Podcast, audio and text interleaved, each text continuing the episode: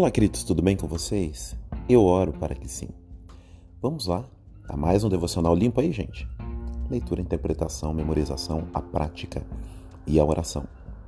Antes, vamos ao título deste devocional de hoje: Ramificações de uma vida e salvação. Leitura, Ezequiel dezessete. Leia lá inteiro para melhor compreensão. Interpretação. Essa poética parábola nos leva a mostrar como Deus, apesar de toda a difícil situação do domínio do Império Babilônico subjugando ao seu povo, manteria um broto, o que profeticamente aponta para o Messias, um ramo, o renovo. Deus tem poder para replantá-lo aonde desejar e assim garantir vida, não apenas a Israel, mas a todos os que creem.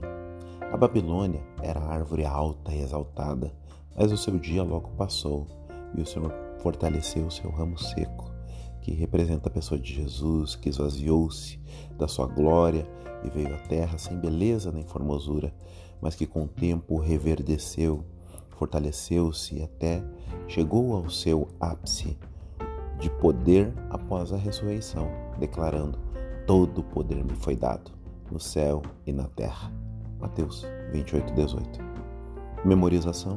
Assim todas as árvores do campo saberão que eu, o Senhor, abati a árvore alta, elevei a árvore baixa, sequei a árvore verde e fiz reverdecer a árvore seca. Eu, o Senhor, disse e farei essas coisas.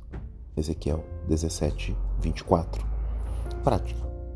Em muitas situações da minha vida, onde olho e nada vejo, nenhuma esperança, nem luz no fim do túnel, este é o momento para praticar a fé, clamando e aguardando no Senhor, ao oportunizar seu cuidado para que possa silentemente aguardar e fortalecer a minha fé.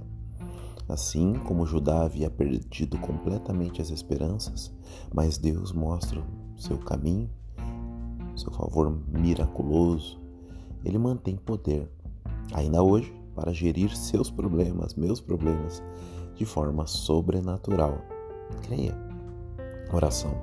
Senhor, ajuda-me a cada porta fechada a contemplar a esperança que somente aqueles que depositam sua vida e confiança em Ti possuem.